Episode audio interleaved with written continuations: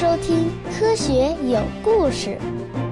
比科学故事更重要的更重要的更重要的更重要的是科学精神。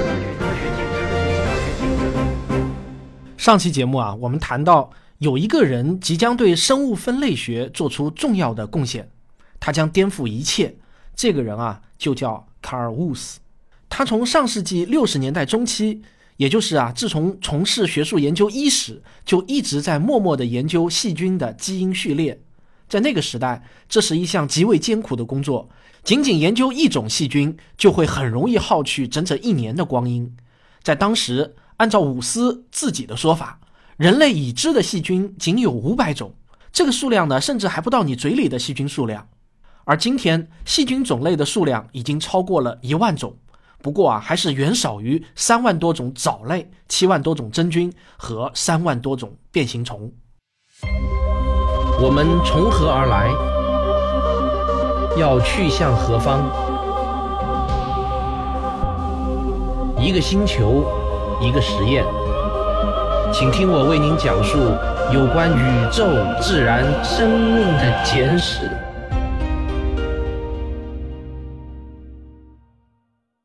已发现的细菌种类不多的原因，倒并不是人们不够重视，是因为啊，细菌的分离和研究十分困难，因为大约只有 百分之一 的细菌是可以培养繁殖的。有一个很奇怪的事情啊，细菌在自然界中的适应能力是如此之强，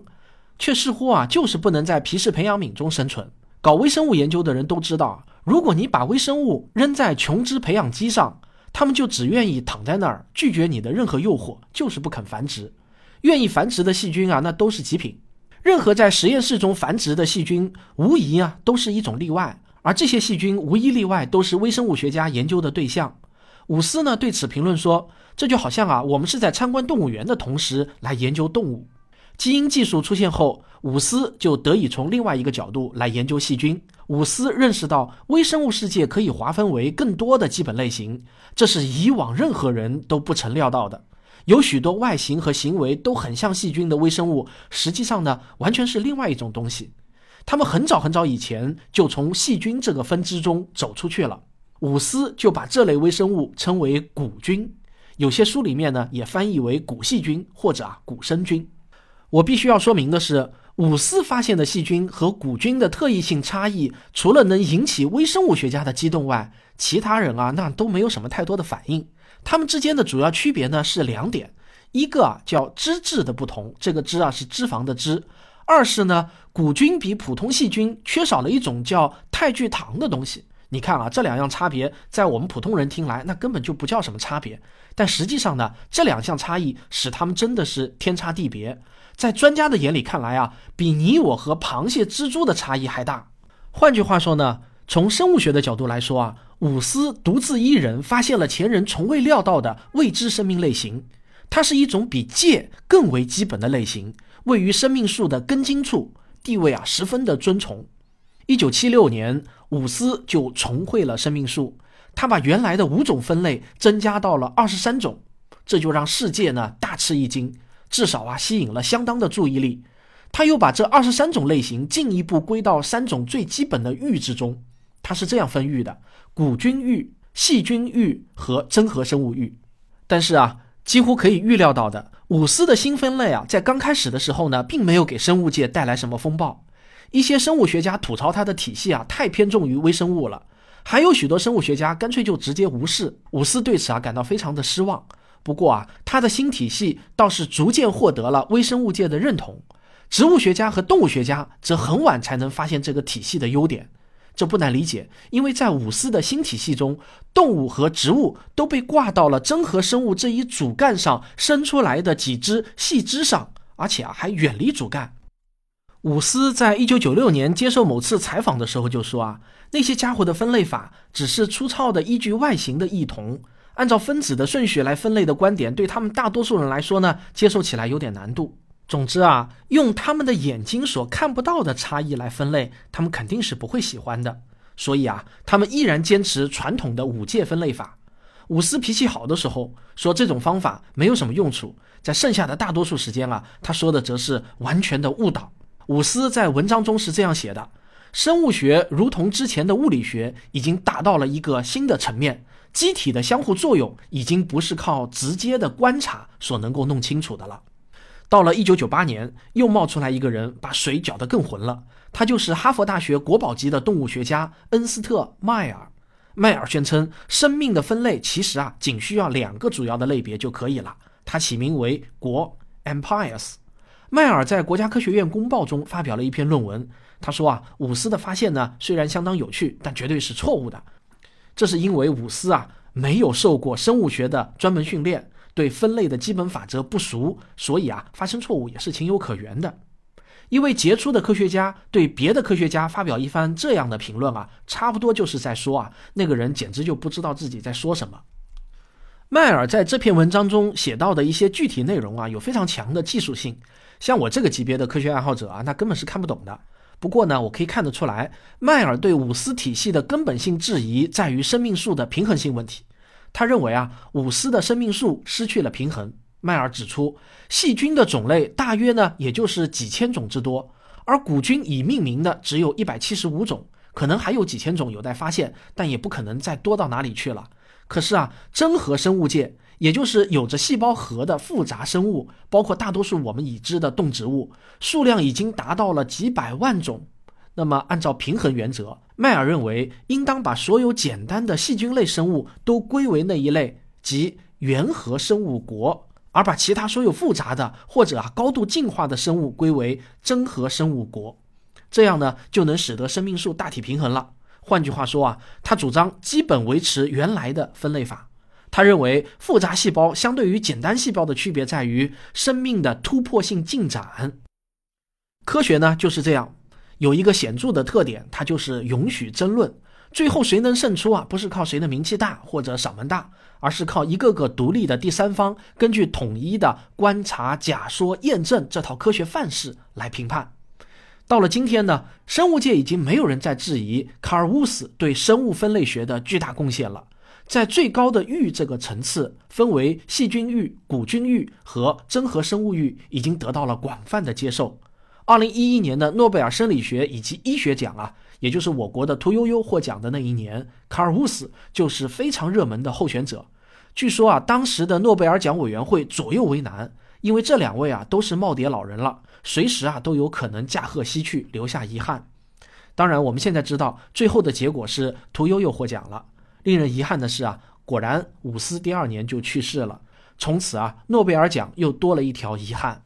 伍思的新体系告诉我们，生命啊，那真的是形态万千的，而且花样最多的是那些我们不熟悉的微小的单细胞生物。人们会很自然地认为，所谓的进化呢，就是一连串从简单到复杂，从低级到高级的运动过程。用一句话来说，就是进化的最终目的是我们人类。但是啊，这个观点其实呢，只不过是在奉承我们自己罢了。在进化的过程中，实际差异向来是很小的，出现像我们这样的大家伙，那纯属侥幸，这只不过是一个有趣的分支而已。在所有的二十三种分类中，仅有植物、动物、真菌这三类是可以被肉眼所见的，甚至在这三种中也包含了许多微小的物种。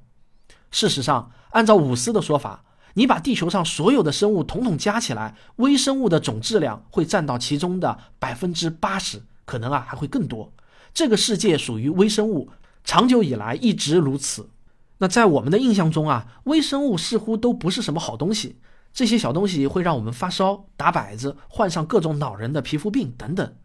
很多人也会感到奇怪，它让我们生病对他们自己有什么好处呢？毕竟啊，如果最终我们死了，对他们来说呢，也就是宿主死了，那不就无法再为他们提供一个长期的宜居环境了吗？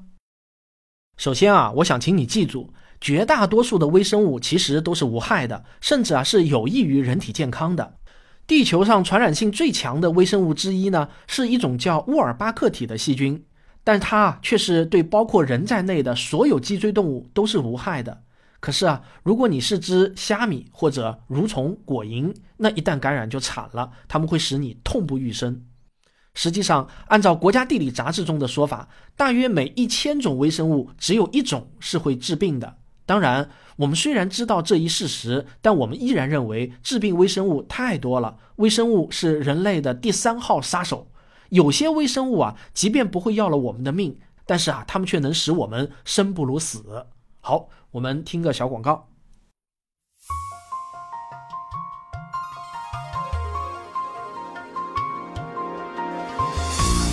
科学声音，理性的力量演讲会。二零一八年再度来袭，我是回到二零四九的刘敬正，我是科学有故事的汪杰，我是科学史评话的吴京平，我是王木头讲科学的王木头，我是原来是这样的旭东。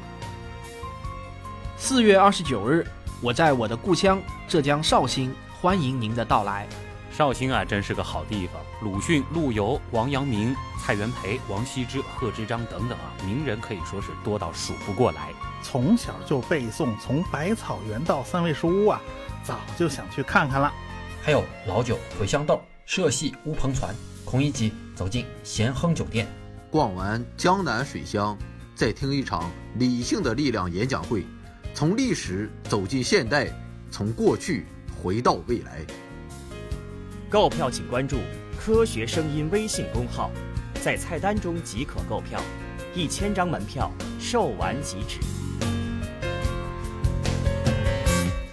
让宿主的健康受损，有时候啊，确实会给寄生的微生物带去一些好处。在我们生病的时候，很多症状呢，往往会有助于它们的传播，例如啊，呕吐、打喷嚏、腹泻，都是让它们从一个宿主跑到另一个宿主中的绝佳途径。不过迁徙的最高策略是寻求一个会移动的第三方的帮助，所以呢，蚊子就成了那些传染性微生物的最爱，因为通过蚊子的叮咬，它们能直接进入到宿主的血液中，在受害者的防御机制识别出入侵者之前，那些家伙们就已经开工了。这就是为什么那么多 A 级的传染病都是始于蚊子的叮咬，比如说啊，疟疾、黄热病、登革热、脑炎和其他上百种鲜为人知的严重疾病。不过令我们感到万幸的是啊，艾滋病毒不在其中，至少啊现在还不在其中，因为蚊子自身的新陈代谢系统会分解掉 H I V 病毒。但是要是哪一天这种病毒发生了突变，不能被蚊子分解掉的话，那我们可真的就麻烦了。不过啊，如果你用逻辑思维的方式去想微生物的行为，那就错了，因为他们其实呢并不懂得算计。就像你每次擦肥皂或者啊喷除臭剂的时候，你并不会关心这一举动屠杀了几百万个细菌一样，他们也不会关心给你带去痛苦。对于细菌来说，只有当你快要死掉的时候，你的健康对他们来说才显得是重要的。如果他们在你死掉之前没有及时撤离，那么他们也会与你同归于尽。戴蒙德曾经指出啊，历史上一度出现过许多可怕的传染病，但他们往往是怎么神秘的出现，就会怎么神秘的消失掉。为此呢，他引证了一个例子。一四八五年到一五五二年间，在英国经常会爆发一种可怕的传染病，这种传染病呢叫汗热病，每次爆发都会夺去成千上万的生命，但好在啊，每次流行的时间都很短暂，病菌夺去生命的同时也毁了自己。对传染性病菌来讲，杀人的效率太高，其实啊并不是什么好事儿。可能你不知道，很多生病的症状啊，并不是由于微生物要对我们做什么而引起的，而是我们的身体要对他们做什么才引起的。为了干掉体内的病原体，我们的免疫系统有时候会摧毁正常的细胞，破坏重要的组织。很多时候呢，我们生病时感受到的病痛，并不是病原体引起的，而是我们自身的免疫反应。所以说啊，生病其实是人在受到感染时候的一种感官反馈，这种反馈让人躺在床上，这在客观上呢还减少了病菌的扩散风险，这也是人类长期进化的结果。生病也是为了保护人类这个种群。正因为外界啊有那么多的东西可能伤害到你，你的体内存在着大量不同类型的防御性白细胞，总数呢可以达到上千万种。每一种都被设计成识别和消灭某种特定的入侵者，要同时维持一千万只常备军是不可能的，也是没有效率的。因此啊，每种白细胞都会保留几个哨兵做警戒，一旦病原出现，专业一点呢叫抗原，相关的哨兵啊就会识别出入侵者，立即发出求援信号，于是对阵的白细胞部队便会蜂拥而至。当你的身体大量生产这些白细胞的时候，你就会感到难受。这些抵抗部队投入战斗之时，也就是你开始恢复之时。所以呢，每次当我们的感冒症状最严重的时候，其实啊，就已经到了病程快要结束的时候了。这也是为什么有时候啊，我们经常会听到一些生病的人讲，他吃了好多现代药无效，病情反而加重了，结果呢，换了个偏方一吃就好了。实际上啊，他以为病情加重了，其实呢，恰恰是免疫系统即将获胜的信号，偏方抢了他体内那些辛勤工作的白细胞的功劳。人体的免疫力也并不是越强越好，如果免疫力过强，反而有可能对正常的组织的破坏力太大，产生比病原体更致命的风险。所以呢，提高免疫力啊，可不一定就是好事儿。白细胞是冷酷无情的，他们追杀每一个病原，直到彻底消灭。但入侵者为了避免毁灭，也会采取两种基本的战术。第一种呢，就是迅速攻击，然后迅速转移到另外一个宿主，比如常见的流感。第二种呢，就是伪装自己，让白细胞认不出来，例如导致艾滋病的 H I V 病毒。他们可以无害地潜伏在细胞核中数年而不被注意，然后突然发动攻击。感染的方式有时候会很怪，比如有一些微生物在正常情况下是完全无害的，但有时候啊，却会进入人体中某个本不该进入的部位。用传染病专家布莱恩·马什的话来说呢，他们会突然变得疯狂起来，经常发生于人因为车祸而受到内伤的时候，一些平常待在肠胃中的微生物进入到了人体的其他部位中，比如啊，血液系统中，这就会造成可怕的后果。有一种叫做坏死性筋膜炎的疾病，它们有时候呢也会被称为一个更加恐怖的名字，食肉菌感染。这恐怕是目前已知的最可怕也最难以控制的疾病之一。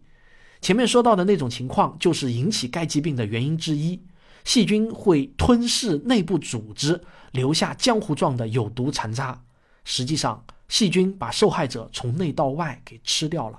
这种病人往往是因为受到了外伤，细菌从伤口进入了体内。一开始呢，可能只是相对轻微的症状，典型的症状啊是皮肤出疹以及发热，但接着啊就会急剧的恶化。把病人身体打开的时候，往往会发现他们正在被吞噬。唯一的治疗方法就是彻底的切除手术，把受感染的部位完全切掉。即使经过完善的治疗，死亡率仍然可以达到 百分之二十五 到 百分之三十五， 许多幸存者会留下可怕的残缺。已知该病的感染源之一啊，是一种叫做金黄色葡萄球菌的普通细菌家族，通常最多啊，也就是引起个咽喉炎什么的。但在很偶然的情况下，具体原因不明，它们会获得很强的耐药性，通过伤口进入到人体的内部，造成毁灭性的破坏。抗生素对它们都很难起效。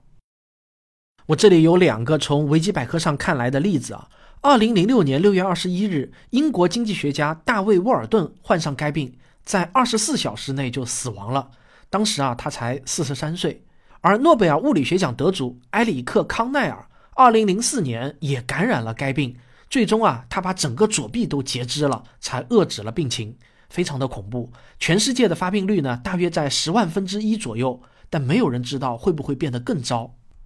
脑膜炎的发生方式也非常像，至少有 百分之十 的青年或 百分之三十 的少年携带致命的脑膜炎球菌，但他们平常呢安静地生活在人的咽喉中，完全无害。只是在极偶然的情况下，大约是十万人中有一个，细菌会进入血液中，引起严重的疾病。最严重的时候啊，从发病到死亡只有十二个小时，短得让人震惊。马什说，有人在吃早饭的时候还完全健康，但是到了晚上就死了。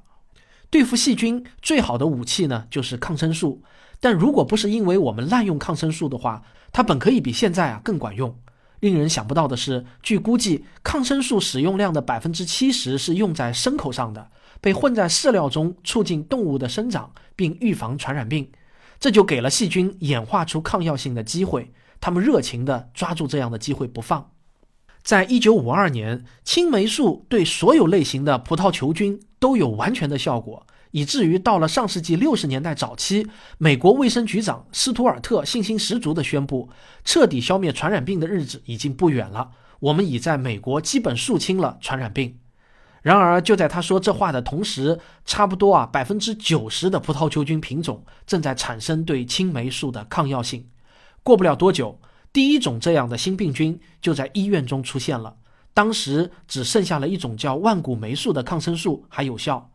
但到了一九七七年，东京的一家医院报告说，又出现了一种万古霉素也对付不了的新病菌。仅仅几个月的功夫，这种新病菌就扩散到了日本的另外六家医院。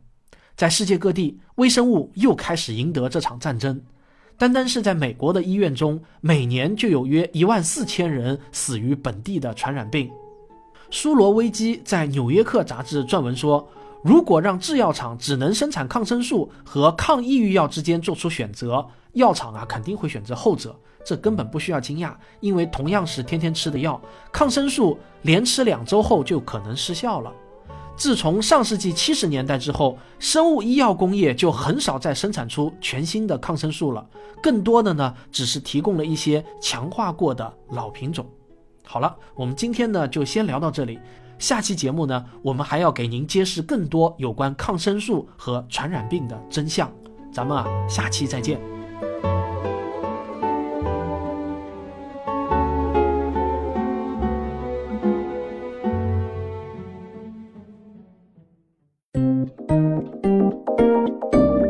学声音，因为我明天要为少年相对论出去拍一天的外景，所以本周的节目呢今天提前更新。好，今天啊我有一个非常重要的消息要宣布。我觉得啊进入二零一八年了，我非常需要一个全职的助理，我和谭老师啊都已经实在是忙不过来了。现在网上的各种声音文字平台啊都有我的节目，今年呢我又开始做视频节目了。我迫切地感到啊自己呢需要一个团队，把科学传播的工作分解得更细。那只有这样啊，我觉得我才可以腾出更多的时间，只专注在核心内容的创作上。现在呢说实话，分心的事情呢有点多，因此呢我想从我的资深听众中啊公开招聘一个贴身助理啊，注意是贴身助理，或者说呢是我想带一个徒弟。我的要求呢是全职的。我在上海闵行区啊租了一套房子，作为我的工作室，用来看书、录音、写作，接待来访者，以及啊和吴金平老师关门吵架。这个房子呢还挺大的，如果我未来的助理来自外地的话，你也可以住在这套房子里，不收房租，设施齐全，环境优良，网速飞快，楼下就是一个小公园，空气清新，有绿色的草坪和清澈的小河，非常舒服。那下面是重点来了啊，我的条件是什么呢？我把我的这个条件要求按重要程度排序啊，是这样的。第一，要有科学精神，是我的资深听众，至少听过我一半的节目。第二，有一定的写作基本功，热爱文字编辑。第三，热情好学，最好呢还是个吃货。